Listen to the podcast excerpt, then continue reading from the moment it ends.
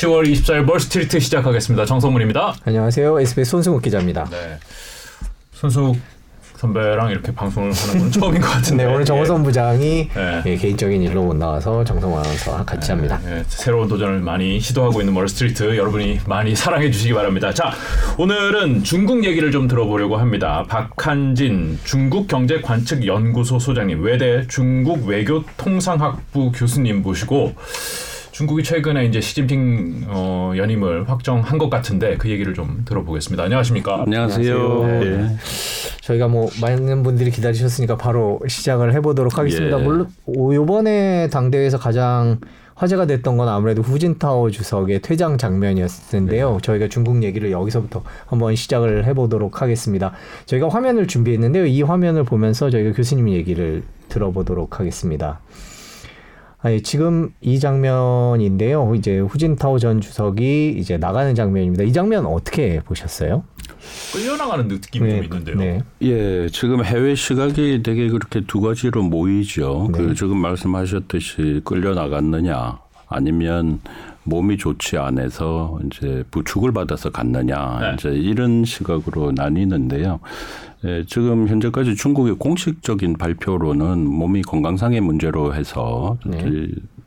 그렇게 나간 것이라고 되어 있는데, 저 장면상의 여러 가지 점이 그렇지 않을 수 있다 하는 시각이 점점 점점 이제 지금 커지고 있죠. 특히 네. 어, 이번에 중국 권력의 핵심이라고 할 수 있는 정치국 그 상무위원회, 칠 인의 상무위원 중에서 시 주석을 빼고 나머지 여섯 명이 전원 그 시진핑의 그 계열로 음. 다 어, 임명이 되다 보니까 그 부분하고 맞물려 가지고 여러 가지 지금 해, 해석을 자꾸 낳고 있는 이제 그런 상황입니다. 그러니까 어, 지금 중국에서 보여주고 싶었던 것이 과거의 어떤 지도자의 그런 관례, 권력의 분포가 이제 한 달락이 지나갔다 하는 것을 어, 공개적이지는 않지만 누구나 알 수 있게끔 보여줬던 게 아닌가 하는 이제 이런 시각들이 지금 조금씩 뭐 점점 확산이 되고 있는 것 같아요. 그러니까 누구나 알 수는 있지만 직접적으로는 전달하지 않는. 음. 예. 그럼 약간의 고의적인 고의적으로 보여줬다. 뭐 이, 이런 해석이 가능한 건가요? 어, 글쎄요. 고의적이라고 해야 될까요? 어떻게 저 아주 굉장히 연출을 잘 했다고 음. 해야 될까요? 음. 그런 이제 그거는 이제 시각의 차이가 있겠습니다만은 아무튼 어, 대단히 이례적인 모습이었고, 중국 정부로서는 또 공산당 행사에서는 정말 처음 나타나는 그런 장면이었던 것은 분명합니다. 그러니까 네. 지금 그 말씀을 들어보면 후진타오는 시진핑하고는 개파가 다르다 이 예, 말씀이잖아요. 뭐 예. 공청당, 뭐 상하이방, 뭐 이게, 이게 개파가 되게 많았던 것 같은데 간단하게 좀 설명을 좀. 예, 그 지금 크게 보게 되면 그 중국에서 세 개 개파가 존재를 했었어요. 세 개요? 네, 첫째는 방금 말씀하셨듯이 공청단입니다. 네. 단. 당이 아니고 단이에요. 아, 예. 공산주의 청년단 해서요. 네. 여기는 뭐냐면 우리로 치면 과거에 우리 어, 교련 교육 받고 할 때 그 학도 호국단 그런 개념으로 음. 보시면 돼요. 네. 그러니까 에, 공산당이 지금 현재 한 구천오백만 명 되거든요. 그런데 같은 거의 네. 같은 수의 청년 단원이 있어요. 음. 공, 공식 그 공산당 조직과는 별도로. 별도예요? 예. 음. 근데 이제 거기서 과거에 정치 지도자들이 개파들이 많이 나왔다는 것이거든요. 그게 한 개파가 있고 네. 또 한 지역은 상하이를 중심으로 한 그 세력의 음. 방이 있다는 거죠. 네. 그것은 어, 저 장쩌민 그 주석 때부터 시작이 된 겁니다. 그러니까 음. 장쩌민으로부터 형성이 된 파가 바로 그 파고요. 또 하나는 과거에 이제 마오쩌둥과 함께 혁명을 같이 했던 혁명 원로들의 자제들, 이른바 음. 태자당이라고 하는 그 사람들의 자손이 이제 하나의 계파가 돼 있었는데요. 음. 이제 시간이 점점 갈수록 태자당은 점점 점점 세력이 약해졌어요. 지금 남은 데가 조금 전에 말씀하셨듯이 공천단하고 네. 상하이방하고 두 개가 남았거든요. 네, 네 계파였군요. 예, 그래서 지금 이제 십 구 대 당대회 이제 곧 퇴진하게 될 그 당대회의 구성을 보게 되면은 공천단 소속의 그 계파의 사람들이 한 세 명, 네 명 이 정도 포진을 해 있었는데 몇 명 중에요?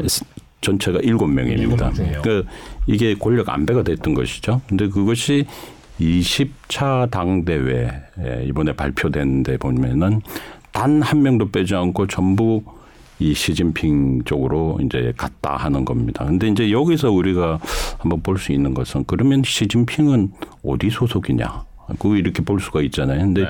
시진핑은 사실 십 년 전에 권력에 이제 처음에 이제 최상단에 섰을 때 여러 가지 관측이 많았는데 조금 약하지 않을까 하는 관측이 서방에서 있었어요. 근데 그것이 왜냐하면 어느 한 계파에 뚜렷하게 소속이 안 돼 있는 거고 다 걸쳐 있었어요. 음, 다 걸쳐 있을 예, 수가 있나요? 상하이 서기도 했었고요. 아. 아버지가 혁명가이기도 팔 대 혁명가였고 또 본인도 공천단의 출신이에요. 음. 어디나 조금 조금씩 돼 있었죠.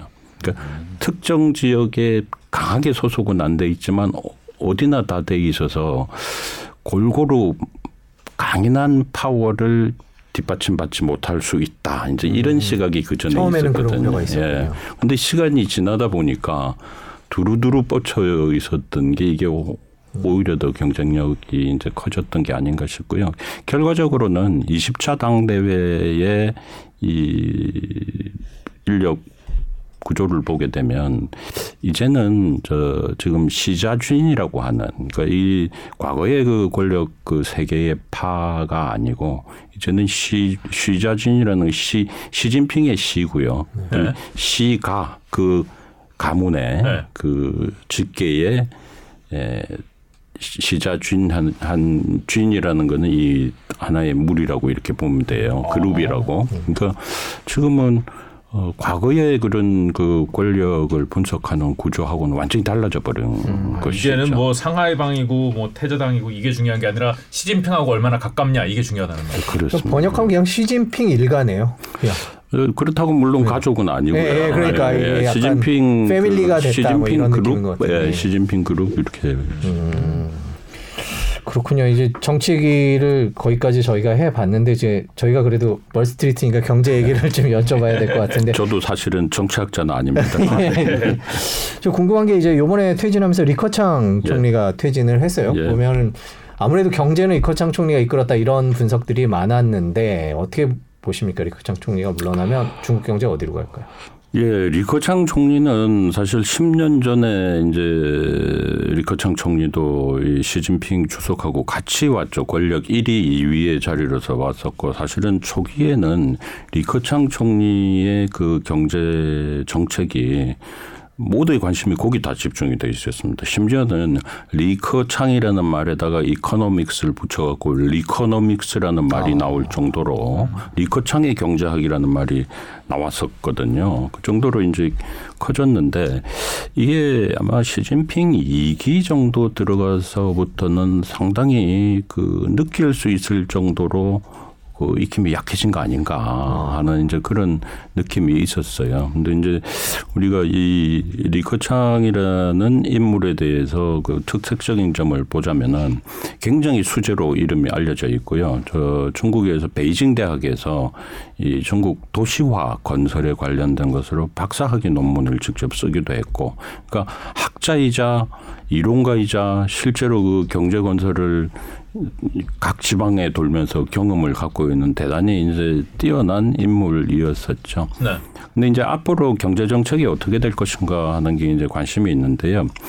아, 우리가 여기서 생각해 볼 것은 리커창 총리가 이제 내년 삼월 그 양회에 있을 때까지는 총리예요. 그 음. 이후에 이제 물러날 텐데 물러나더라도 경제 정책의 큰 틀은 변화할 수가 없다고 이제 저는 이렇게 봅니다. 그게 왜 그러냐 하면 리커창 총리가 자신의 철학에 따라서 추진하는 것이 중국의 경제 정책이 그간의 흐름이 아니었고 이것이 결국은 시진핑 국가주석의 동의, 승인, 또 상무위원회 내에서의 합의 이를 통해서 나타났던 것이기 때문에 이미 중국의 큰 정책은 이미 다 나와 있는 상황이라서 뭐 전혀 새로운 개념 또 새로운 방향 이런 정책이 나올 가능성은 거의 없다고 생각을 합니다. 사실상 경제 수장이 바뀐다고 하더라도 예. 뭐 크게 달라질 것 같지는 않다. 예. 시진핑 그 자리에 있기 때문에. 예.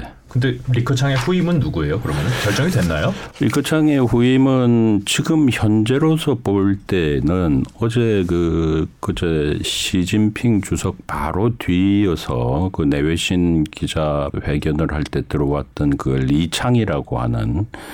또 묘하게 맞았네요. 이름이 네. 똑같습니다. 그 끝에 한 글자만 네. 없이. 코만 없네요. 맞습니다. 네. 아 중간에 한 글자 네. 없죠. 그래서 리창은 상하이 당서기 출신이에요. 음. 그 중국은 상하이에 가면 상하이 시장이 있는데 시장 위에 당서기가 있어요. 그러니까 항상 행정부 위에 당이 있는 거죠. 음. 예, 당이 행정부를 지도를 하는 정도가 아니고 영도를 한다고 되어 있습니다. 거기서 현지 경험을 했던 사람이 와가지고 지금 이 위로 음. 되어 있는데 그렇다면은 이거는 내년에 결정이 될, 될 일이지만 적어도 지금 같은 경우에 보게 되면 리창 지금 현재의 상하이시 당서기가 총리가 되는 것이 음 거의 확실해 보입니다. 또 하나 측면은 뭐냐면 권력 순위 삼 위부터 어제 나왔던 칠 위까지의 그 면면을 보게 되면 네. 경제 경험이 거의 없다고 볼 수 있어요. 음. 예. 아, 그래요? 예. 경제를 운영했던 경험이. 예. 물론 거기에 보면 광동성의 서기 출신도 있고 베이징시의 서기 출신도 있지만 음. 상하이하고는 또 다른 측면이 있거든요. 그리고 미래 중국의 방향은 상하이형이지 이 광동성형은 아니에요. 네. 예, 북경은 정치 중심이고요. 네. 예. 그럼 리창은 경제 전문가예요? 경제 저, 전문가라고 할 수는 없지만 경제에 대한 경험은 많이 가지고 있었다. 네, 상하이에서. 예. 음, 그래서 그 했습니다. 인물 중에서는 가장 경제. 예. 음. 그러면 리커창 총리가 물러나도 이제 뭐 그대로 중국 경제가 갈 거다라고 보고 계신데 그러면 시진핑 주석이 생각하는 방향이라는 게 지금까지 이제 진행이 되어 왔고 앞으로 그게 계속 갈 거다 네. 이렇게 전망하고 계시는데 뭐랄까, 우리가 가장 눈여겨봐야 될 뭐랄까 그 경제의 핵심적인 정책들 그런 것들은 어떤 게 있을까요? 예, 사실 그 중국은 역대 지도자가 최고 지도자가 무슨 생각을 가지고 있느냐에 따라서 이게 모든 정책이 다 결정이 되고 흘러가거든요. 그러면 마오쩌둥 때는 오로지 혁명의 시기였다고 이제 보고요. 권력투쟁, 이데올로기 이런 적이었고 덩샤오핑의 시대 때는 개혁개방이 다른 모든 것을 압도했었습니다. 그 이후에 쭉 같은 흐름으로 오다가 이제 시진핑에 와서는 현재는 공동부유라는 것을 들고 나왔어요. 네. 공동부유는 뭐냐면 같이 잘 살자는 거예요. 그래서 어떻게 보면 그 너무나 당연한 얘기 아니냐 할 수도 있는데 왜 이런 얘기가 나왔느냐 하는 건 중국에서는 상당히 의미가 있는 겁니다. 덩샤오핑이 중국의 개혁 개방을 오늘날까지 이끈 가장 그 중심적인 인물인 것은 분명한데 덩샤오핑의 개혁 개방론은 철저하게 차별적인 개혁 개방론이에요. 일부 지역을 먼저 잘 살게 해가지고 나머지 지역을 따라가게 하자는 거였거든요. 그런데 네. 그렇게 해가지고 한 사십 년을 해보니까 일부 지역이 잘 살게 된 거는 생각보다 더 잘 살게 됐는데 격차는 더 벌어져 버린 겁니다. 계층 간 지역 간. 그래서 그것을 고루고루 계층 간 또 지역 간에 이걸 균형을 맞추겠다. 같이 잘 살게 하겠다. 이제 이런 내용이 바로 그 공동부유라는 그 말에 함축적으로 들어있다. 이렇게 보이는 거죠. 근데 기억을 되돌아보면 시진핑도 처음부터 공동부유 얘기를 한 건 아니었지 않나요? 그렇습니다. 예. 처음에는 그 지금 사실 보면 십 년 전에 시진핑 때의 그때 여러 가지 스피치라든지 네. 또 이제 정책의 기조 그다음에 오 년, 육 년 전에 이제 이 기를 할 때 그때 또 지금 이렇게 보면 분명히 다릅니다. 이제 시간이 지나갈수록 본인의 생각하는 바가 점점 더 많이 차지하고 있고요. 음. 초기에는 그전에 이어왔던 그 부분하고 본인의 생각은 얼마 안 되죠. 갈수록 음. 점점 점점 본인의 이 통치 이념이 커지는 거예요. 생각이 시겠죠. 바뀐 게 아니라 저 인제 본색을 드러낸다 이렇게 보시는 거군요. 글쎄요, 본색이라고 할까요? 그 본인이 이제 하고 싶은 것. 그다음에 또 이게 필요한 것은 뭐냐면 그때의 중국의 상황, 국제사회 속에서의 이제 중국의 현상, 입장, 음. 그다음에 이기 때 입장, 또 지금 현재의 상황은 분명히 다를 거예요. 그래서 여러 가지 이제 그런 측면을 보게 되면 공동부유라는 것이 뭐 전혀 아주 새로운 개념은 아니지만 지금 중국으로서는 가장 필요한 음. 것이죠. 네, 뭐 다 같이 잘 살자는데 뭐 이의가 크지 않으리라고 봅니다만은 서방에서 보는 시각은 공동부유라는 것 때문에 그러니까 자본주의적 색채가 조금 없어지고 중국에 진출해 있는 기업들이나 중국에 수출하는 기업들은요. 네, 네. 이제 반대쪽으로 가지 않을까라는 걱정이 있는 것 같아요. 실제로 음. 시진핑 주석이 공동부유를 처음 얘기했을 때 뭐 루이비통이나 이런 에르메스 같은 명품 회사의 주가가 떨어질 정도로 서방에서는 받아들이는 느낌이 조금 다른 것 네. 같아요. 어떻게 그 명품 시장은 사실 중국에서 이제 명품이라는 말을 저 사치품이라는 얘기로 쓰거든요. 네. 우리 우리나라는 사치품 하면 정말 엄청난 그런 사치품을 얘기하는데 중국에서 사치품이 명품입니다. 워딩이 그렇게 돼 있는데. 이 확실히 외국계 유명 브랜드들이 과거만 못한 것은 중국 어딜 가나 느낄 수가 네. 있습니다. 아, 실제로 느낍니다. 사람들도 그래요? 예, 그래서 이게 중국에서는 어떤 말이 있냐면 구어차오라는 말이 있어서 그게 한자로 쓰게 되면 나라 국자에다가 조류할 때 조자예요. 음. 우리로 치면 이게 우리 제품 메이드 인 차이나 이런 말이에요. 네. 근데 정부나 당의 그런 저 어떤 정책 정치를 떠나서 이미 일반 사람들이 그 중국 제품을 점점 점점 찾기 시작했다는 것이죠. 그래서 그런 명품들의 이제 주가가 갑자기 영향을 받고 하는 거는 뭐 주가는 사실은 그 미래 상황을 보고 움직이는 경우가 많지 않겠습니까? 그러니까 이제 서방에서 그것을 뭐 악재로 받아들이는 부분도 있고 또 중국 내에 지금 유명 명품 브랜드들이 흔히 과거처럼 정말 일방통행식으로 잘 나가던 시대는 지나갔다. 시장 논리로 보더라도 그렇게 됐다. 그래서 중국 내에서 나오는 그 중국의 증권가의 그 리포트들을 이렇게 보게 되면 다국적 기업들이 여러 가지 혁신적인 조치 살아남기 위한 자구책 이런 것을 정말 대단히 열심히 지금 노력을 하고 일부는 철수를 하고 규모를 줄이고 뭐 이런 모습들이 지금 많이 나타나고 있죠. 공동부유에 또 하나 드는 생각이 이제 마윈 그 알리바바의 네, 마윈 네, 생각이 네. 나는데 이제 어, 일부 중국의 빅테크나 아니면 그로 인해서 큰 돈을 번 사람들에 대해서 그런 식의 기술 개발이나 이런 거에 대해서 중국 당국이 태클을 거는 약간 저하는 거 아니냐 예, 이런 예. 의심도 있거든요. 그 예. 부분에 대해서는 어떻게 보세요?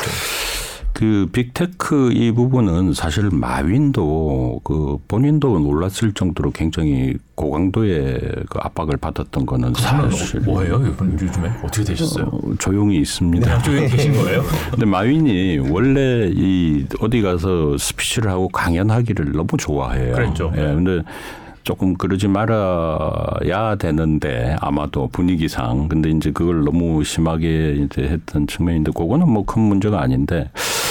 저는 이렇게 봅니다. 왜 중국이 그런 문제를 그렇게 강하게 상장을 하려고 하는 것도 다 취소를 네. 시켜버리고 이런 조치를 왜 그렇게 했을까 하는 거는 결국은 이게 빅테크, 하이테크 기업이라기보다는 거기에 이제 결국 데이터가 있다는 거거든요. 음. 그 사회주의 국가에서 대단히 그 민감하게 보는 것이 사람의 정보죠. 음. 그 정보 거기는 온갖 정보가 그러니까 막 관이 가지고 있는 정보 이상의 정보를 민간이 가지고 있다고 할 경우에는 상당히 이거는 저 불안정한 요소가 될 수 있을 겁니다. 그래서 그런 차원에서 그래서 사실 이제 그때 제재 대상이 됐던 적지 않은 기업들이 사회공헌 많이 했어요.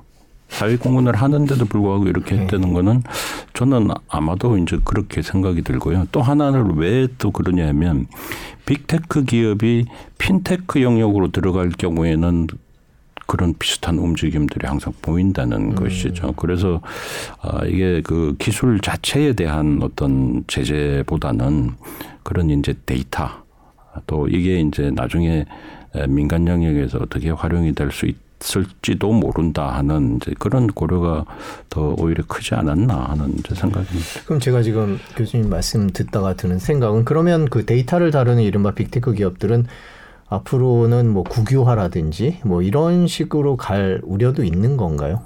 일부를 저 배제할 수는 없겠죠. 근데 제 생각에는 국유화로 간다는 것은 어 아마 그 방식 자체가 좀 종래의 방식인 것 같고요.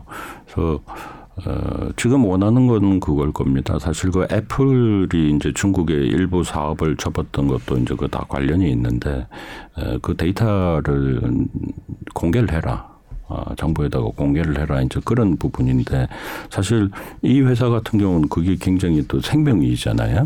그러니까 뭐 차라리 그럴 바에 사업을 접겠다. 뭐 이제 이래서 아마 애플도 일부 사업을 어, 접기도 한 것으로 제가 한번 생각을 하는데, 이 경우에도 그 그냥 그 국유화를 함부로 하기는 힘들 거예요. 그리고 지금 뭐 부동산 영역이나 이런데 보면 그 부처가 전부 저 어, 공공, 공공부문 쪽에서 나온 것들이 많습니다. 네. 그래서 이게 민영 쪽에서 여러 가지 부작용이 있다고 하더라도 그것을 어, 단순히 그냥 그 국영 쪽으로 이렇게 다시 돌린다는 것은 중국으로서도 아마 부담을 느낄 겁니다. 국영으로 안 돌려도 하라는 대로 다 하고 달리고 조용히 있어 할 수 있는데 굳이, 네, 굳이 국영으로 전 세계가 보고 있는데 그러진, 네, 않겠죠. 없을 것 같은데요. 방금 부동산 얘기를 해주셔서, 네, 저희가 이번 자연스럽게 중국 경제 얘기로 넘어가야 될 것 같은데, 중국이 부동산 이제 부동산발 경제 위기가 오는 거 아니냐 이런 전망들이, 네, 많았고, 시진핑 주석의 산 연임 전까지는 그걸 어떻게든 막을 것이다라는 얘기가 있었고요. 음, 어떻게 보고 계세요?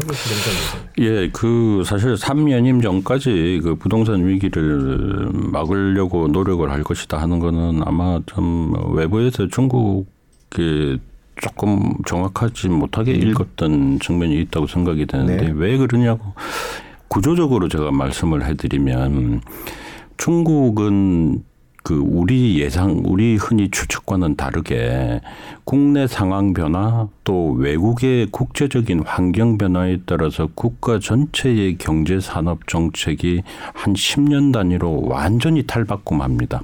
예를 들면 천구백구십사 년에 중국이 가격개혁을 실시하거든요. 그러니까 그때 비로소 시장경제 요소가 들어온 거예요.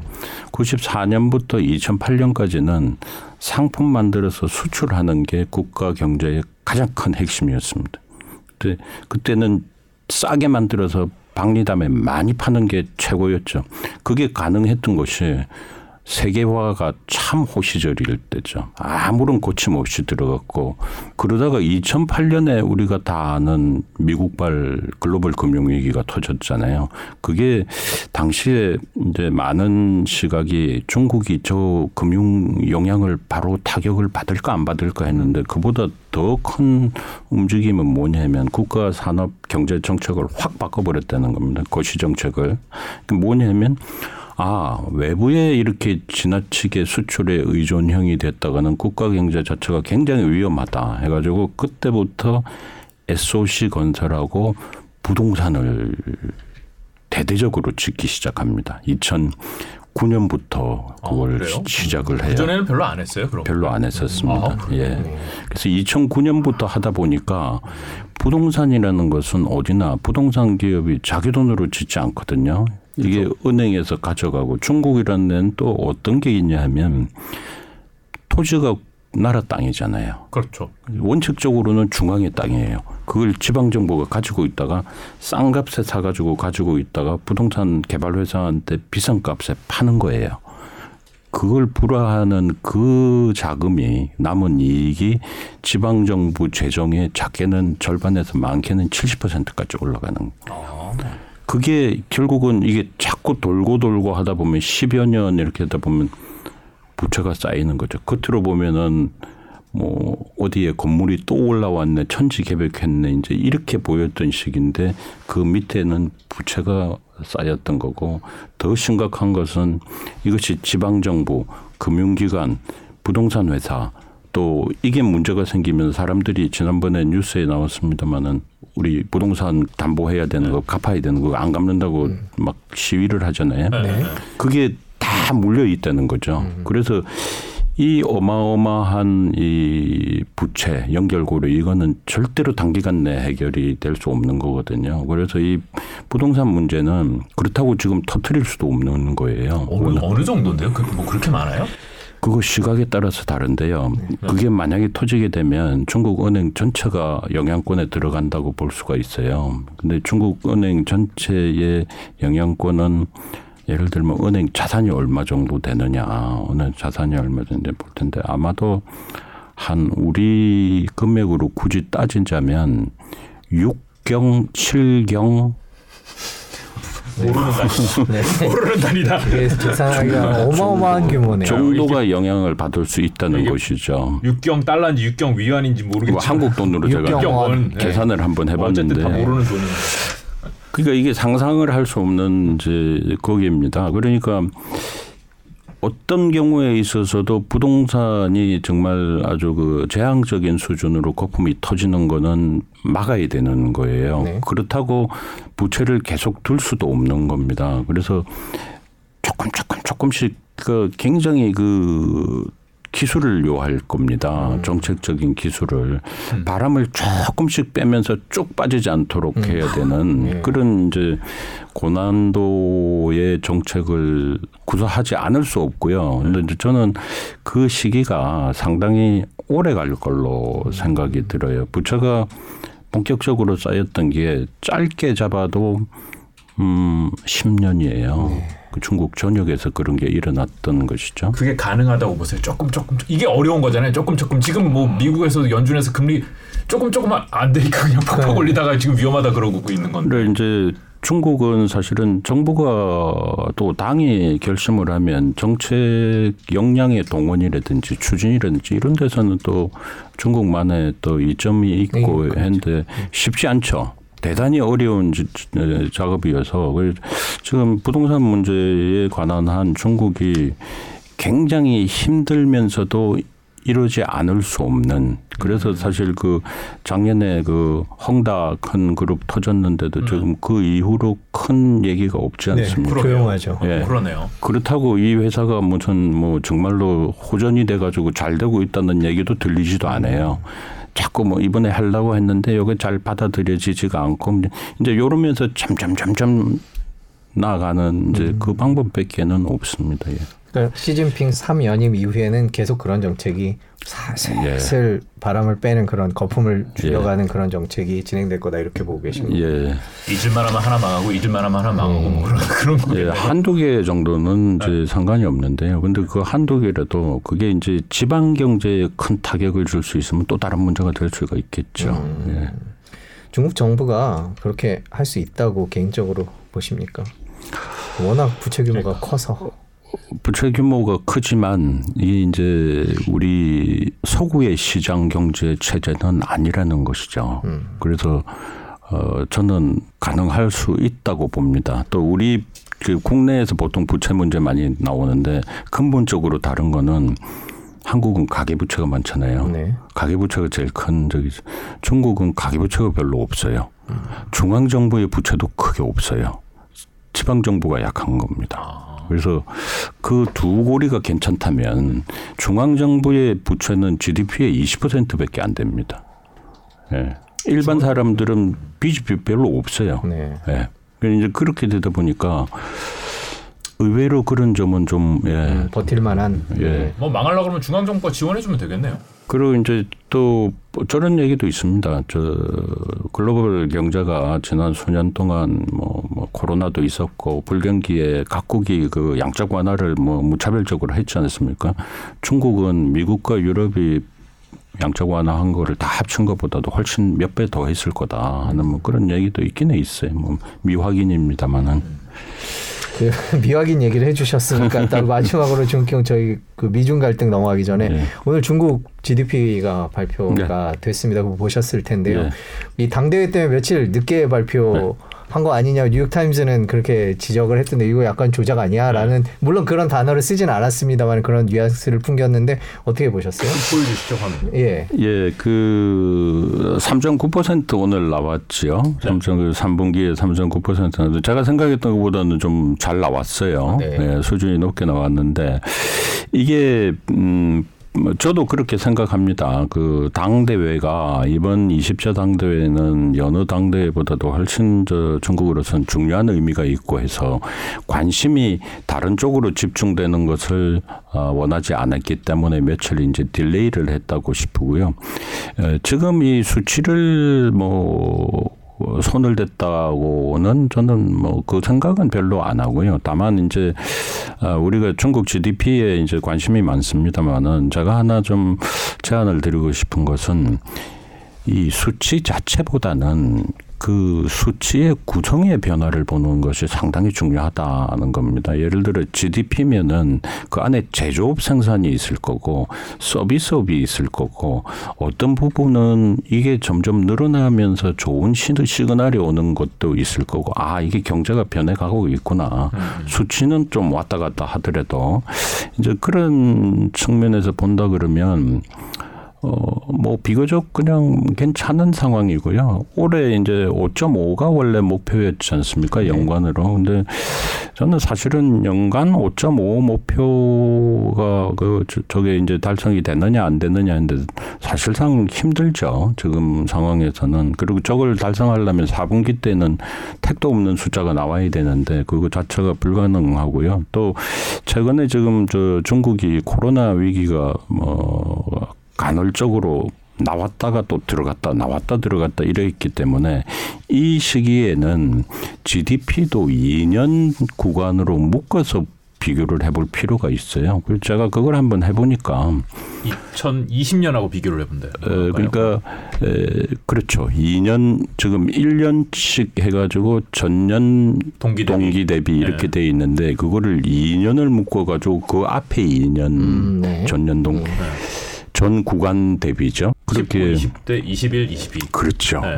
이렇게 해보면 저 우리가 이게 경착륙이냐 영착륙이냐 이런 논란이 많잖아요. 근데 그렇게 해보면 사실 연착륙이라고 할 수가 있는 게 연간 산업 생산이 일정 수준 올라간 다음에는 사실은 계속 올라간다면 이게 조작일 겁니다. 음. 당연히 내려와야 되는 거고 내려오게 될 때에는 연간 한 일 퍼센트 포인트씩 떨어졌을 경우에는 이건 상당히 잘한 거다 이렇게 보는데 이 년 구간씩 해보면 일 퍼센트씩 떨어지고 있어요. 예, 그거는 에, 중국 경제가 음, 지금 짧은 구간으로 보면은 들쑥날쑥하지만 크게 보면은 방향으로 예, 가고 있다고 보고 있고 서비스업이 점점 커지고 있다 그렇게 생각합니다. 말씀을 정리해 보면은 중국이 여러 가지로 지금 뭐 대내외적으로 코로나도 그렇고 뭐 외국의 미국이랑 갈등도 그렇고 쉽지 않은 상황인 건 맞는데 그래도 그래도 잘 막고 있다. 잘 네. 하고 있다. 뭐 예, 이렇게 예. 정리를 하시는 거예요. 예, 저는 제가 사실은 중국을 공부한 지가 올해로 사십 년이 됐는데요. 아, 네. 뭐 현지에 가서 산 것도 이십 년이 되고 또 미국에서도 일본에서도 거기 싱크탱크에 있으면서 중국을 또 바라보기도 하고 했었는데 저는 굉장히 이제 객관적으로 보려고 좀 합니다. 이제 보게 되면 경제 관리를 물론 여러 가지 이제 일당 체제에서 결정하는 문제, 사회주의 국가로서의 그런 문제 여러 가지가 이제 우리가 다른 그런 것들이 분명히 존재하고 그것들이 또 문제가 되는 측면이 많이 있는데요. 또 다른 측면에서 보면 일관성, 정책의 일관성이라는 것은 상당히 그것은 국가 경쟁력이 될 수 있다는 측면도 있죠. 그렇다면 시진핑 삼 연임 이제 시작이 됐는데요. 그러면 지금 앞으로 중국 경제는 어떻게 될 거다 이렇게 전망하세요? 예, 저 조금 전에 말씀드렸듯이 중국 경제는 큰 폭의 상승이나 큰 폭의 하락은 최대한 없도록 할 것이고 또 지금 사실 중국 경제가 겪고 있는 것은 어떻게 보면 미국으로부터의 압박 그 요인이 하나가 있고 또 정말 중국이 독을 받던 세계화의 퇴조 이게 있고, 중국 국내적으로 봤을 경우에는 사십 년 개혁 개방 사십 년간 그 뒤에 나타나는 성장통이 지금 같이 맞물린 거거든요. 그렇죠. 그러면 이 성장통을 중국은 해소를 해야 될 겁니다. 그래서 새 정부가 어, 새로 그 구성되는 이제 정부도 새로 구성이 될 거고, 당은 이번에 이제 결정이 된 것이 내년 삼월에 양회에서 이제 정식으로 어, 들어서겠지만, 거기서는 에, 국내 경제에 한한한 관한한 국민들한테 대단히 다가가는 이제 여러 가지 민생 프로그램을 내놓을 가능성이 많고요. 그 민생 서비스 영역이 상당히 커질 겁니다. 그리고 일반적으로 이제 제조업, 투자 뭐 이제 이런 영역은 정책의 강도가 약하고, 사람들이 살아가는 점에 있어서는 굉장히 새로운 조치들이 많이 나오고, 산업도 그 부분이 커질 거고 생각이 들고, 대외관계는 어, 강한 데는 강하게, 또 중국으로서 필요한 데는 굉장히 접근해가는 이제 이런 어, 두 가지 트랙으로 나갈 것으로 보입니다. 여기서 제가 수준에 안 맞는 질문 하나 드릴게요. 이번에 당대회에서 시진핑의 산연임이 확정된 네. 거잖아요. 예. 양회는 뭐예요? 양회는 예, 그 중요한 질문입니다. 네. 예, 예, 중요하죠. 가장 기본적인 음, 네. 양회는 이제 두 가지 회의라는 말이에요. 이제 두 개의 양하고 이제 회의인데, 그게 매년 삼월에 해마다 삼월 초에 보통 개최되는데. 네. 예, 전국인민대표대회. 아, 전인대 들어봤습니다. 예, 전인대 전국인민대표대회는 어, 전국인민의 대표 하니까 국회로 보면 돼요. 음, 우리로 아, 치면. 그래서 네. 전인대 상무위원장은 국회의장이에요. 네. 지난달에 한국을 방한했던 리잔수 전인대 상무위원장은 국회의장이에요. 아. 그래서 우리 국회의장을 만나서 회담을 했던 거죠. 네. 또 하나는 정말 중국의 독특한 정치 메커니즘인데 정치 협상회의라고 있습니다. 요거는 이제 자문그룹임. 예. 국정치회 협상회의. 우리는 보면 그 전에 보면 어, 국가 원로 자문회의 뭐 이런 시스템이 있잖아요. 이제 그것이 좀 제도화되고 공식화되고 기구화가 됐다는 것이죠. 옛날 로마의 무슨 원로원 이런 건가요? 네.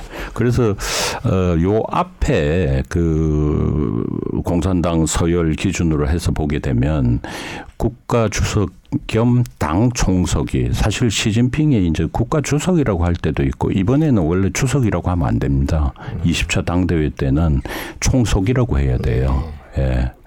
국가 어, 주석이라는 국가 주석이라는 거는 행정부나 대외적으로 국가의 주석이다. 프레지던트가 되는 거고요. 프레지던트 오브 스테이트 이렇게 보면 되는 거고요. 그다음에 음. 당 관련 대회, 이번에는 당 대회였잖아요. 네. 당 관련된 거는 당의 제일 높은 사람은 총석이에요. 네. 아. 예. 그러니까 이번에는 저 아마 우리 저 시청자분들께서도 이 중국 사람들 여러 경로에서 만났다면은 딱 요 기간에는 시진핑 총석이라고 했을 겁니다. 중국 사람들이요. 예, 요 시기에는 그, 예, 그 내년에 보면은 또 국가 주석이라 그럴. 이제 그렇게 다른 거죠. 근데 그게 왜 중요하냐면, 사실은 모든 결정의 최고 핵심은 당대회에서 하거든요. 당이 위에 있기 때문에 당대회에서 이번에 다 이제 해놓고 준비해놓고, 그것이 내년 삼월에 양회에 가게 되면 전인대 전국인민대표대회에서 의결을 하는 거예요. 거기서 뒤집어질 수가 없습니다. 예, 뒤집어질 수가 없어요. 일종의 내각제 비슷하네요. 당에서 결정한 거를 국회의 다수당이 이렇게 해가지고 자기네 총석 뭐 수상을 아, 세우고 뭐 약간 이런 느낌. 당 아래에 행정부가 있다고 보시면 될 거예요. 그리고 이제 정치협상회의는 실질적인 실권은 없는 기구입니다. 예. 그래서 양회에서 일주일이 될 거다. 제가 궁금한 거였어요. 예, 지금까지. 자, 근데 쭉 말씀을 해주셨는데 이제 중국 경제에 대해서 알아봤는데, 저희가 또 걱정하는 것 중에 하나가 이번에 이제 당대회 삼 연임으로 끝남으로 인해서 본격적으로 미국과 중국의 갈등이 커지는 거 아니냐 이런 네. 우려가 있고요. 뭐 타이완에 관한 네. 얘기도 많이 나옵니다. 그거 어떻게 보세요? 미중 갈등은 어느 쪽으로 진행이 될까요? 예, 그 아까 말씀드렸듯이 제가 미국에도 워싱턴에 좀 싱크탱크 가 있었고 또 대만은 제가 대만의 무역관장을 또 한 삼 년 했었어요. 그래서 네. 우리나라에 별로 안 사셨군요. 중국에 사시고 네. 미국에 사시고 일본에 네. 사시고 예. 대만에도 계시고. 그래서 어떻게 하다가 보니까 중국에도 살다가 뭐 또 대만에도 살다가 해서 양쪽에서 좀 조심을 하는 것 같기도 하고. 그래서 그러니까 이제 미국 관계는 이렇습니다. 지금 중국은 싸울 의사가 없어요. 아, 예. 예, 중국은 싸울 의사가 전혀 없습니다. 그리고 싸워서 되지도 않는다고 생각하고 중국의 이 에스엔에스 이런 데를 보게 되면 너무 세게 나가지 말라고 자꾸 이런 이제 주문이 나오는데요. 아, 일반 국민들이요? 예. 오. 사실 이 저 바이든 전에 트럼프 대통령 때 그 관세율 공격하면서 시작이 됐지 않습니까? 그게 이제 이천십팔 년에 시작이 됐는데 사실 그때만 해도 중국은 이게 금방 끝날 줄 알았어요. 그래서 그때 제가 북경에 한 삼 년 있었었거든요. 이제 그 당시에 이제 대체 이게 뭐 공식적인 반응은 아닌데 쭉 느낄 수 있는 바가 현지의 기류가 이제 몇 가지를 몰랐다는 거예요. 미국에 대해서 첫째는 정말 때릴지 몰랐다. 두 번째는 이렇게 아프게 때릴지 몰랐다. 세 번째는 이렇게 계속 때릴지 몰랐다. 그렇죠, 그렇죠. 이런 거예요. 네 번째는 어, 우리의 역량이 이제 이런 거예요. 음, 그러니까 우리의 역량이 우리의 역량이 미국이 저렇게 세다 하는 거를 이제 아, 우리 우리가 이렇게 네. 미국한테 중국 입장에서 수준이구나. 특히 이제 왜 뭐 하이테크 이런 것도 있지만 금융 쪽에 있어서는 그 미국의 첨단 뭐 금융 공격의 기법이라든지 이런 건 도저히 그러니까 알 수가 없는 겁니다. 거기에 대해서 대단히 이제 위기 의식을 많이 느꼈을. 거지요. 그래서 이제 근데 이제 이거하고 또 별도로 가장 중요한 것은 중국이 미국하고 별로 싸울 의사는 없다는 겁니다. 근데 이제 중국이 느끼기로는 아마도 이런 게 있을 거예요. 미국이 압박하는 거는 어, 지금 하이테크 제품 같은 경우는 이것을 직접 개발하지 말고 사서 써라, 사서 써라. 아 그렇게 받아들이나요, 중국은? 그렇게 받아들일 수 있다는 것이죠. 음. 예. 만약에 사서 쓴다면 미국이 굳이 해외 시장을 포기하겠느냐? 포기할 수는 없는 것이거든요. 그리고 아예 미국과의 그런 싸움 자체는 원치 않는다는 것을 중국 측에서 계속 얘기를 하고 있습니다. 그런데 그렇다고 해서 이제 중국이 그러면 미국 하자는 대로 할 수는 없거든요.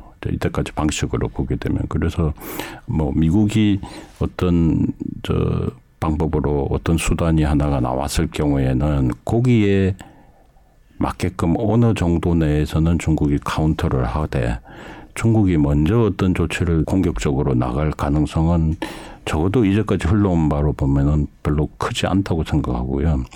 이제 다만 미중 관계에 이렇게 되면서 어, 미국이 기조를 바꾸지 않는 한 중국이 일단 강하게 대처하는 듯한 모습은 유지를 할 겁니다. 근데 반면에 유럽 쪽에는 이번에 저 독일, 프랑스 국가 대통령 초청을 정상, 했잖아요. 네. 정상들을. 초청했죠. 예, 초청을 네. 했잖아요. 이제 그거를 보게 되면 사실 원래 저 미국하고 갈등 생기기 전에 유럽하고 관계 좋았어요. 네. 네. 그 뭐 일 대 일로까지 저 아주 좋게 돼 있고 있다가 특히 독일하고 대단히 좋았습니다.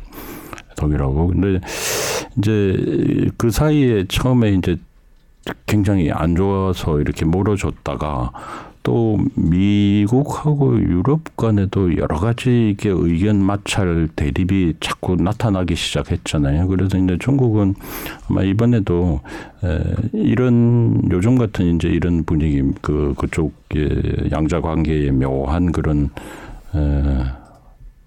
관계를 좀 이제 중국 쪽에서는 저 좀 유리하게 피, 가져갈 필요성이 있겠죠. 그런데 이제 미국과 유럽이 사이가 좋다 안 좋았다 뭐 이러기는 하는데 최근에 우크라이나 전쟁 이후에 이제 러시아 제재를 중심으로 해서 뭉치면서 아무래도 미국이랑 유럽이랑 최근에는 같이 움직이는 경우가 많은데 그 중국 입장에서 그렇게 미국과 유럽을 따로 분리해서 지금 할 수 있을까요?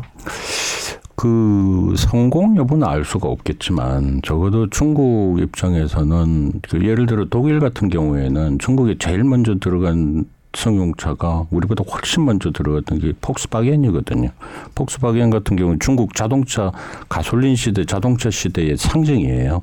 또 어, 여러 가지 협력 모델까지 다 진행이 됐었기 때문에 이제 기반은 가능하다고 생각하고, 지금 유럽 같은 경우도 국내 경제가 여러 가지 어려움이 있어서 타개책이 필요합니다. 해외 시장에서. 그래서 이제 그런 부분에서 서로 지금 뭐 관계를 좋게 안 할 필요성은 없는데, 다만 조심조심하면서 많이 좀 따져봐야 되는 시기이긴 할 겁니다. 그러니까 독일, 프랑스, 이탈리아, 스페인 이렇게 초청을 한 거죠. 예. 간다 안 간다는 아직. 예, 그렇죠. 예, 그리고 독일만 뭐 이제 뭐 갈 수 있다. 또 그 뭐 시기를 또 조정할 수도 있다. 뭐 이런 얘기도 나오는 것 같고. 음. 중국이 먼저 미중 갈등에 있어서 먼저 이제 뭔가를 하지는 않을 거다 이렇게 말씀해주셨는데, 그런 면에서 최근에 이제 타이완과 관련된 갈등 얘기가 많이 나오는데 역시 마찬가지일 거라고 예상을 하고 있습니다. 대만 문제는 뭐 제 시각이기 때문에 이제 또 다른 관측은 얼마든지 또 다르게 해석을 할 수도 있을 텐데요. 저는 그렇게 봅니다. 지금 이게 이제 게임 이론의 기반으로 가지고 보게 되면, 지금 중국이 대만을 공격했을 때 얻게 되는 이득과 공격했을 때 당하게 되는 손실의 크기를 비교했을 때, 이득은 불투명하면서도 제한적이고 그에 따른 손실은 너무나 크면서 분명해 보인다는 것이죠. 이런 시점에서 과연 이것이 대만을 무력을 동원한 이렇게 공격하는 것이 이렇게 맞는가 하는 거는 정말 전략적으로 보면 어, 아니죠. 아닌데, 다만 국제관계라는 것이 여러 가지 변수 자체를 다 또 배제할 수는 없기 때문에 이제 여러 가지는 있는데, 기본적인 음, 틀은 저는 이제 그렇게 보고요. 또 경제 관계가 너무나 밀접하게 관련이 돼 있어서 어, 그런 문제도 어떻게 처리할 할 건가 하는 것도 이게 간단치 않은 이제 대만과의 경제 관계. 예, 그렇습니다. 저는 이제 제가 상하이에서 공부를 했는데, 그건 뭐 거의 대만 사람들이에요. 상하이에. 지금도요. 예. 그리고 바로 얼마 전에 저 코로나 나기 전에는 저 중국 대학하고 대만 대학하고 대만의 그 대학들하고 서로 학술 교류하면서 왔다 갔다 하고 뭐 별의별 얘기 다 합니다. 예. 푸틴도 아니 우크라이나도 러시아계 주민들이 많고, 여기 서로 한 다리 건너면은 뭐 친척 하나 러시아 없는 집 없다 그러고 그러는데, 말 이거 해가지고 공격해가지고 어떻게 뭐 그렇게 많을까? 지면은 어떻게 하지? 뭐 이 생각하면은 푸틴 왜 우크라이나 예. 공격했지 이렇게 생각. 그래서 이제 그게 전략적으로 보거나 상식적으로 보면은 해서는 안 될 싸움인데, 지금 네. 푸틴은 했잖아요. 네. 그러면 이제. 이런 모든 가능성 자체를 다 배제할 수는 없다고 말씀드린 게 이제 바로 그런 포인트일 수도 있는데, 이제 제가 적어도 저는 뭐 대만에서도 공부를 했고 중국에서도 있어봤고, 근데 제가 봤던 양쪽의 그 느낌은 좀 흔히 나오는 것과는 조금 다릅니다. 음. 시진핑 개인적인 성향이나 이런 건 영향을 안 미칠까요? 왜 영향을 안 미치겠습니까? 네. 예, 국가 지도자는 정말 이 어느 나라든지 지도자의 리더십으로 가지고 정치를 평가도 하고 뭐, 뭐 논문도 많이 나오고 하니까 당연히 미치죠.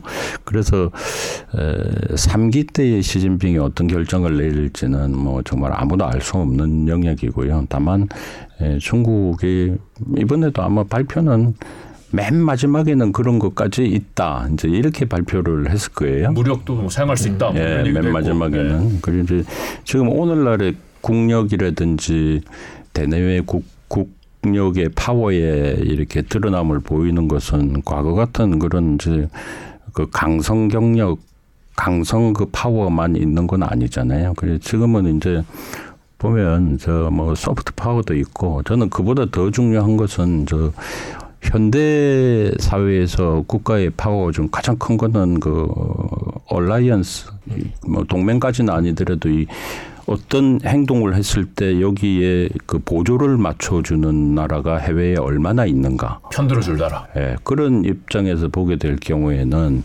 이 지역에서 어떤 큰 저 충돌이 났을 경우에는 누구에게도 이롭지 음. 않을 겁니다. 그래서 이제 다만 그래서 이제 제 생각에는 핫워가 그러니까 열전 음. 핫워가 발생하기보다는 핫버블워가 발생할 가능성이 많다. 말로 싸우는 음. 예. 그러니까 뭐 계속 신경이 쓰이는 얘기들은 오고 간 갈 수 있다는 예, 말씀이죠. 그건 더 세질 예. 수도 있지만 말은 세게 할 것이다. 예, 예, 말은 더 강하게 나올 수도 있지만 실제로는 행동을 하는 음. 것은 대단히 쉽지가 않다. 네, 그렇게 됐으면 좋겠네요. 실제 행동은 없었어야 없어야 되겠죠. 당연히. 아니, 말도 좀 자, 좋게 하면 좋잖아요. 근데 네. 지금 보면 저희가 이제 타이완 얘기를 했는데 타이완에는 이제 뭐 반도체 얘기를 안 할 수가 없습니다. 아. 지금 반도체 포함해서 미국이 이제 중국한테 가는 모든 첨단 기술들의 통로를 이렇게 좁히고 있습니다. 우리나라도 해당이 되고 있, 있는데요. 그 미국이 그렇게 조이는 거에 대해서 중국은 어떻게 생각을 합니까? 예, 뭐 공식적으로 나오는 그대로예요. 예, 저 거기에 대해서 대단히 거부 반응이 많죠. 근데 거부 반응이 이, 많은데 지금 그 중국에서 가장 큰 문제는 사실 중국의 역대 지도자들은 그 육성하는 하나의 산업들이 있어요. 네. 그래서 예를 들면 장쩌민 때는 철강을 육성했어요. 음. 그래서 이 정치 파워는 아니지만 철강방이라는 게 있었습니다. 아까 그 상하이방 하듯이 아, 철강방, 철강방 방을 좋아하는군요. 철강방 세력들이 각계 요직에 포진을 해서 잘 나갔던 시기가 장쩌민 때예요. 네. 철강 산업 출신들. 예, 네, 철강이 그때 그리고 중국의 철강 산업이 대단히 크기도 했고 음. 그 많은 철강 기업 중에 이제 민영 기업들은 우리 한국의 박태준 포스코 네. 회장을 정말 존경해가지고 제가 가, 한번 가서 견학을 했던 저 상하이의 그 민간 민영 철강 회사는 그 회장실에다가 박태준 회장 초상을 걸어놓 정말 존경한다고 롤모델이군요. 이럴 뭐 이러기도 네. 했었거든요. 아, 아. 그러다가 이제 후진타오 시대에 갔더니 사실은 뚜렷한 게 안 보입니다. 왜냐하면 그때는 장쩌민 주석의 그 그림자에 있었다는 음. 평가가 많아요. 그래서 오히려 그때는 대단히 부드럽게 국내외적으로 알려졌죠. 그리고 그 후진타오 주석이 한국에 왔을 경우에는 한류스타를 찾기도 하고 네, 이런 그렇죠. 얘기가 있었잖아요. 네. 그랬는데 이제 시진핑 주석에 들어오고 나서는 전자산업을 육성으로 뽑았고 그중에서도 반도체였었던 네. 거죠. 그리고 그렇죠. 반도체는 바로 이천이십오 년도까지 자금률을 칠십 퍼센트까지 올리겠다는 게 목표였습니다. 그런데 그것이 미국의 이 압박이 오면서 이제 사실상 현실적으로 이게 수정이 불가피하게 되는 이제 그런 상황이 아마 올 겁니다. 그래서 목표를 이룰 수 있는 방법 딱 하나 있네요. 티에스엠씨를 먹는 방법.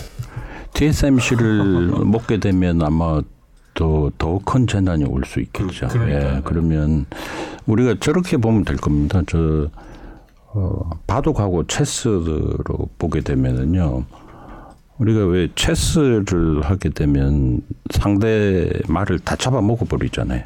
막 치열하게 싸우는 네. 전투가 실제로 벌어지는. 동양의 바둑은 공간의 싸움이잖아요. 네. 네. 네. 집을 만들죠. 집을 만드는 이제 중국이 바로 그런 식의 파워를 원하거든요. 그렇다면 이 집의 공간을 점점 지금 뭐 현실적으로 어렵긴 하지만 이 공간을 넓혀가는 방법이라면 티에스엠씨를 그런 식으로 가져가고만 하는 이제 이런 것은 전혀 안 맞다고 이제 저는 보고 있고요. 오히려 어, 티에스엠씨하고 어떻게 하면 저 지금 협력이 좀 더 가능한 방법이 뭔가 하는 거를 아. 찾아가는 것이 훨씬 좋을 거예요. 근데 이제 미국도 그걸 알고 있기 때문에 전혀 기술을 넘겨줄 의사가 없고요. 특히 뭐 원료부터 그 반도체 생산 공정에 들어가는 것까지 전혀 안 되게끔 점점 네. 조이고 있지 않습니까? 그러면 중국 입장에서는 앞으로 힘들겠다 이렇게 생각을 할까요? 지금? 그, 예, 그럴 수밖에 없죠. 그래서 이제 이건 제 판단입니다만은 그 반도체 굴기 그 계획의 상당 부분을 수정하지 않을 수 없을 것이다. 이렇게 이제 보는 게 어떤 부분인가 이렇게 하게 되면 첫, 첫째는 그 정밀도, 공정도 부분에서 보게 되면 지금 중국이 반도체를 못하는 게 아니잖아요. 하는데 이게 초정밀을 못하게 되죠. 네. 그러니까 어, 범용 상품은 중국 국내에서는 범용 상품은 다 하거든요. 네. 다 하고 있는데 지금 영향을 받는 거는 앞으로 거예요. 그렇죠. 예.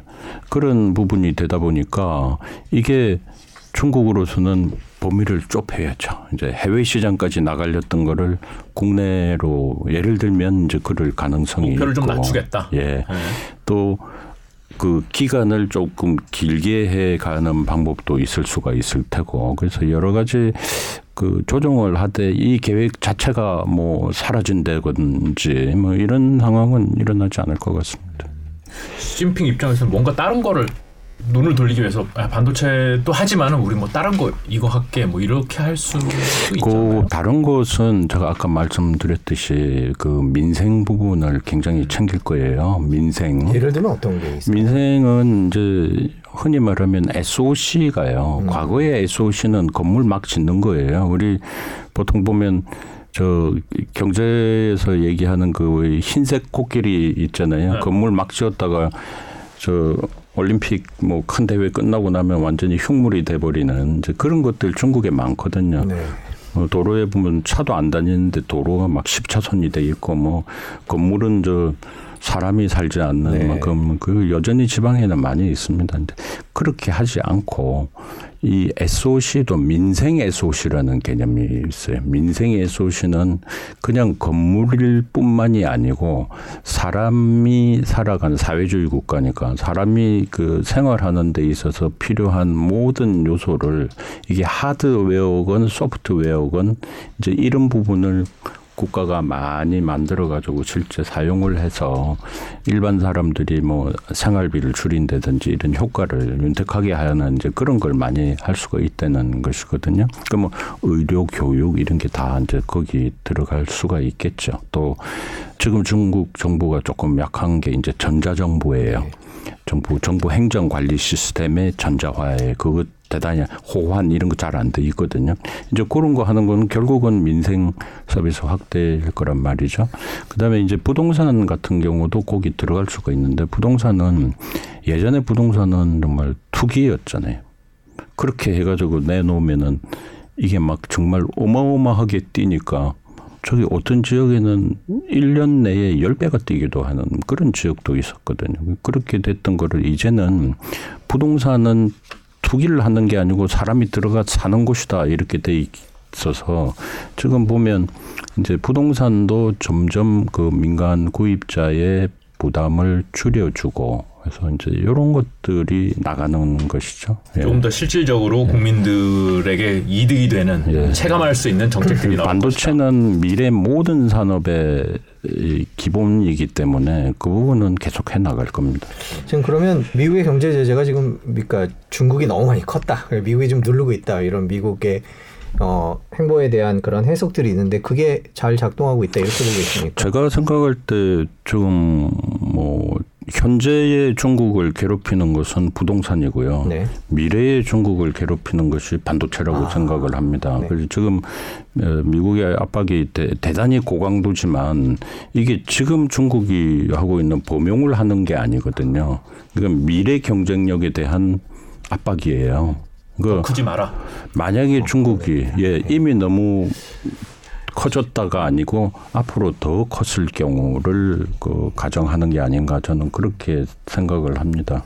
그래서 그렇다면 중국이 이제 앞으로 미래 경쟁력 확보 쪽에 여러 가지 산업 육성이나 국내 경제 이런 데 있어서도 이제 미래 방향성을 어떻게 잡아 나갈 건가 하는 데가 과거보다 훨씬 더 중요한 비중을 갖지 않을까 이렇게 보입니다. 네, 미국이 미래의 중국을 누르고 있다. 음. 음, 지금 미국의 제재를 이렇게 이해를 할 수 있겠군요. 예. 근데 이제 저희가 이제 질문을 하나 소개해드리면 앞으로 세계 경제가 밤밤티브님께서 경제 블록화가 될까요? 만약 된다면 요인은 경제일까요? 정치일까요? 저희가 아무래도 미중 갈등 얘기를 하다 보니까 세계 경제에 아까 유럽 얘기도 하셨습니다만 경제 블록화 얘기를 하게 된 것 같은데 어떻게 네. 전망하십니까? 저 블로커는 저는 이렇게 생각을 합니다. 사실 이제까지의 세계는 미국이라는 정점의 시장, 정점의 중심을 위해서 전 세계가 따여져서 이게 이제 돌아갔던 네. 구조였거든요. 네. 근데 지금 현실적으로 움직이는 것을 보시면 세계가 이 블록화 내지는 요즘 흔히 저 자주 쓰는 표현으로 가치 사슬이라는 네. 개념으로 한번 밸류 체인 이렇게 본다면은 현실적으로 세계에 서로 다른 밸류 체인이 작동하고 있다. 그러니까 과거에 미국을 정점으로 했을 때는 글로벌 밸류 체인이라는 이름으로 봤으면 됐는데, 그러니까 미국은 기획을 하고 디자인을 하고 아이디어를 내고 다 딴 데 맡기는 것이었죠. 그렇죠. 근데 지금은 보게 되면 미주, 유럽, 아시아에서 이 세계가 현실적으로 작동을 하고 있다는 겁니다. 그래서 저 아시아 지역 같은 경우는 지금 중국하고 아세안의 관계는 여러 가지 인적인 연결고리 또 알셉이라는 연결고리에서 지금 중국의 제일 위 교역 파트너는 미국과 유럽이 아니고 아세안입니다. 음. 예, 그런 식으로 음. 많이 갈려져 있어요. 그래서 앞으로 이제 저는 이거를 저 글로벌 밸류 체인 이렇게 세계 가치 사슬이 아니고 이 대륙간 가치 사슬이라고 해가지고 컨티넨탈이라는 말을 써서 씨브이씨라고 이렇게 이제 얘기를 좀 하고 싶거든요. 이게 이게 현실적으로 나타나고 있다는 겁니다. 그리고 씨브이씨 이거 예. 교수님이 만드신. 제가 완전히 만든 건 아니고요. 네. 제가 소개를 하고 있습니다. 어, 예. 그리고 이제 이게 가능한 게 뭐냐면 지금 전 세계적으로 중국을 일 위 교역 파트너로 하는 나라는 우리나라만 있는 게 아니고요. 음. 백이십사 개국이에요. 아, 그래요? 예. 음. 근데 미국을 일 위 교역 파트너로 하고 있는 나라 수는 오십육 개국입니다. 저기 더 많네요. 절반이 안 돼요. 네. 근데 이 부분을 과연 미국이 압박에 의해서 끊을 수 있을까요?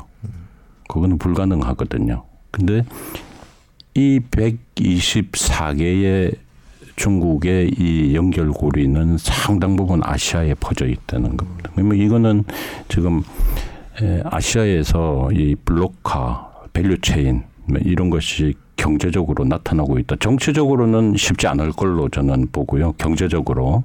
그리고 이 과정에서 이제 각국은 뭐 중간에 조금 더 가까워졌다가 조금 멀어졌다가 여러 가지 이제 이합집산이 많이 있겠지만 전체적으로 봤을 때는 이런 움직임이 지금 나타나고 있는 것으로 보입니다. 네. 우리나라는요? 우리나라 같은 경우는 지금 저 뭐 중국에 대한 비중이 제일 크죠. 네. 교역을 하게 됐을 경우에는 뭐 다른 나라 합친 것보다도 중국에 대한 이제 비중이 현실적으로 큰데 우리나라의 제일 위 교역 대상국 역시 중국입니다. 네, 현재는 예. 그렇죠. 그리고 이제 투자 같은 경우는 건수는 중국이 제일 많은데 이제 금액은 미국이 제일 많은 거는 벌써 좀 오래됐어요. 네. 오래돼서 이제 그거는 이제 앞으로 어떻게 될지는 이제 봐야 되겠죠. 근데 이제 제가 생각할 때는 우리나라는 어느 한 저 밸류 체인에 들어가는 것은 대단히 적합하지가 않고 우리가 자원도 없고 뭐 여러 가지 제약 요소가 많아서 해부 아 저 외부의 관계를 가급적이면 폭넓게 가져가야 될 수밖에 없는 게 이제 한국의 이 경제적인 현실이 그렇다고 보거든요. 그래서 미국도 그렇고 아시아도 그렇고 해서 우리는 되도록이면 많은 지역하고의 이 경제관계는 잘 순탄하게 진행되도록 가는 것이 좋을 겁니다. 양다리를 잘 잡아야 된다. 시진핑 주석 삼 연임 이후에 우리 경제와 중국과의 관계 뭐 이런 게 좀 달라질 요인들이 있을까요?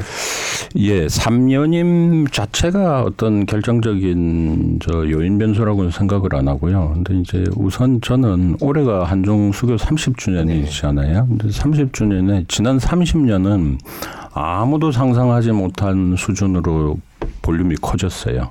그리고 우리나라가 아시아 외환위기, 글로벌 금융위기 두 차례의 큰 위기를 짧은 기간 내에 극복할 수 있었던 것도 중국이라는 엄청난 시장이 있었기 때문에 가능한 거는 정말 저 부인할 수 없는 사실이거든요. 그러면 앞으로 어떻게 될 건가? 근데 지금 별로 좋지가 않아요. 조, 조짐이. 그게 어떤 흐름이냐 하면 올해 오, 육, 칠, 팔월 대중국 무역 적자가 났잖아요. 근데 네. 지난 삼십 년간 흑자였어요. 근데 이게 올해 와서 이렇게 되더니 또 구월에는 사실은 뭐 큰 고려 요소가 아닌 시월에 다시 또 적자가 더 큰 폭으로 이렇게 나버렸습니다. 근데 이게 결국은 우리나라의 대중국 그 수출은 가공무역입니다. 우리가 공장을 만들어 놓고 한국에서 원부자재, 자재 이런 것을 이제 수출을 하면 이게, 이게 수출로 잡혀요. 그렇죠. 들어오면 다시 수입으로 잡혀요. 그러니까 실제 내수 시장하고는 별로 상관이 없는 겁니다. 근데 이게 이렇게 왔다 갔다 하게 되면은 중국도 또 가공무역을 했었거든요. 미국을 대상으로. 미국과 중국이 참으로 좋은 시기에 세계화 시기인데 그 틀이 완전히 바뀌어버렸잖아요. 중국이 기술 수준도 과거의 수준이 아니고 이렇게 높아져 버렸지 않습니까? 그러면 우리의 이 가공무역의 이 모델도 이제는 시효가 다 했다. 그래서 지금 뭐 월별로 대중무역 흑자가 났다 안 났다 이것은 사실은 아주 겉으로 드러난 문제이고 진짜 우리나라 대중국 경제교류 뭐 그렇게 중요하다면 그 경제교류의 모델을 새롭게 가져가야 되고 그 출발점이 저는 시진핑 이번에 이제 삼 기가 되면서 앞으로 본격적으로 펼쳐질 중국의 그 서비스업 뭐 이런 영역 중심으로 해서 새롭게 나타나는 그런 그 시장, 국내 내수 시장입니다. 그거는 거기에 우리가 저는 관심을 좀 기울이고 좀 들어가야 되지 않나. 중국 내수 시장. 그렇습니다. 중국 사람들이 네. 국산 쓴다면서요. 국산은 쓰지만 네. 지금 하게 되는 거는 예를 들면 그 중국의 서비스 영역 이렇게 하는 거는 저기예요. 그 실버 산업이에요. 예를 들어 제일 큰 게 실버 산업입니다. 실버 산업이고 실버 산업은 지금 심지어는 얼마 전까지 중국이 아주 크게 유행하던 영유아 공장, 용품 공장을 그걸 엎고 실버 노인용품으로 지금 바꾸고 있어요. 그런 움직임이 여러 개 나타날 정도. 그게 지금 시장이 정리가 안 돼 있거든요. 그런 거.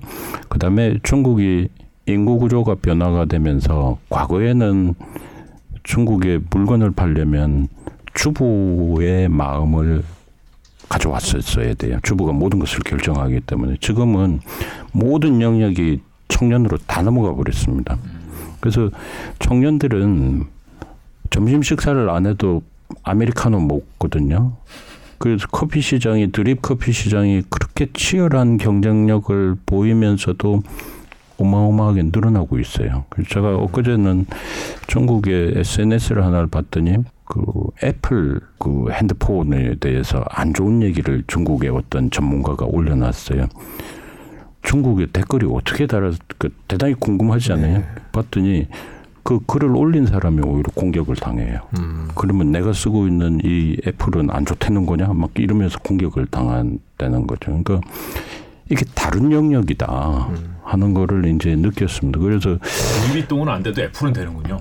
애플하고요. 네. 지금 이제 그 중국의 외식 업체 중에 독보적인 일 위는 케이에프씨예요. 케이에프씨. 아, 케이에프씨는 네.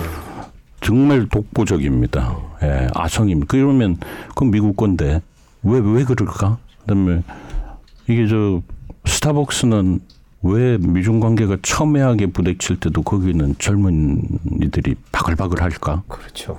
그걸 보게 되면은 답이 나온다는 것이죠. 그래서 우리가 어떤 저 뭐 정치 외교 영역의 문제는 하더라도 사실은 비즈니스는 이 낙관론이나 비관론을 따질 필요가 없다고 생각을 합니다. 낙관론이 나올 때는 비행기 만들어서 파는 거고 비관론 나올 때는 낙하산 만들어서 파는 게 비즈니스거든요.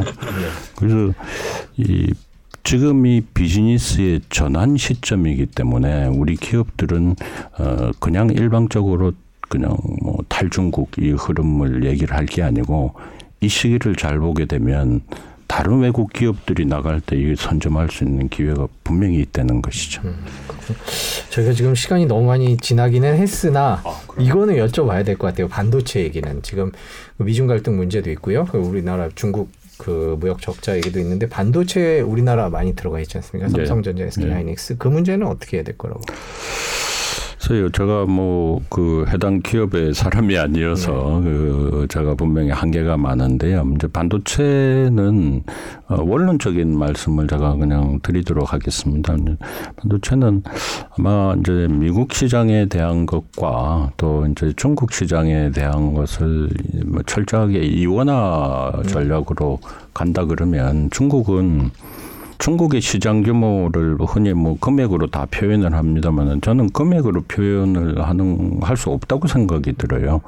잴 수 없다고 생각이 들거든요. 그 어마어마한 용량과 팽창력. 그렇기 때문에 이 조금 이원화를 해서 할 경우에는 굳이 우리가 너무 민감하게 반응을 하기보다는 그게 더 필요하지 않을까 생각이 들고요. 제가 그 대만의 씨에스엠 티에스엠씨 같은 경우는 이천십팔 년에 한번 직접 거기 이제 본사에 가가지고 그 경영층을 이렇게 만나 가을에 가서 만나고 그 다음 해에 또 가보려고 그랬더니 오지 말라고 하더라고요. 그러니까 그때 벌써 이제 약간 경쟁이 됐나 봐요. 음, 한국하고. 네. 그랬는데 티에스엠씨 같은 경우는 우리 지금 알려진 바와 다르게 뭐 미국에 뭐 완전히 저 미국으로만 투자를 많이 하고 이제 이렇게 돼 있는데 그 중국 비즈니스 많습니다. 티에스엠씨가 예, 대부분의 중국 업체들은 중국 비즈니스 많아요. 그게 이제 잘 우리 밖에서는 이제 그 갈등 요인만 가지고 보게 되면은 비즈니스의 실제 움직임이 잘 안 보이는 게 있습니다. 미국에서도요. 워싱턴 정가에서는 디씨 정가에서는 연일 압박을 가하고 있지만 월가의 이 단기 자금 말고요. 저 장기 투자 자금은 아까 말씀드렸던 중국 실버 산업에 투자하고 있습니다. 음. 그거는 무엇을 의미하느냐 하는 것이죠. 그래서 우리도 지금 재편되는 흐름과 방향 이게 앞으로 어디로 가야 되는가 하는 거를 들어가야 되고요. 사실 십 년 전에 우리 우리 커피 브랜드들이 중국에 왔다가 뭐, 뭐 어떤 분은 보니까 삼 년 내에 스타벅스를 앞질러겠다고 했는데 삼 년 내에 없어져 버렸어요. 뭐 그런 참 슬픈 현실이 있었거든요. 근데 지금이 적기죠, 오히려. 그거는 지금이 적기죠. 경쟁도 치열하지만 시장이 더 커지고 있으니까.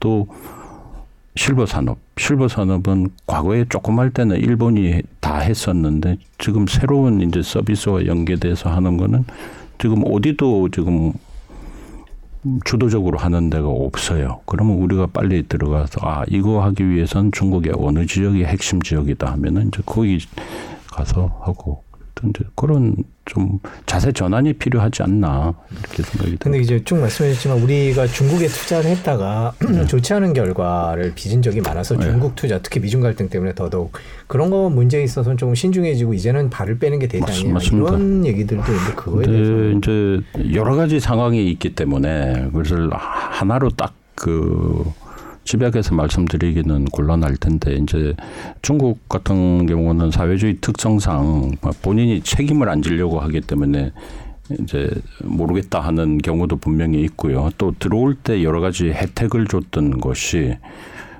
외국 기업 입장에서는 아 이건 그냥 다 이제 프리로 들어왔다고 생각을 했는데 나갈 때는 그거를 그러면 다시 다 내놔라. 그다음에 뭐 임금 관계, 뭐 관계 이걸 다 해놓고 나가라. 이제 이렇게 되니까 이제 문제가 터진 것도 있고요. 또 하나는 중국이 그 법 체계상 개혁 개방을 하고 뭐 하다 보니까 받아들이는 거는 법이 잘 돼 있어요.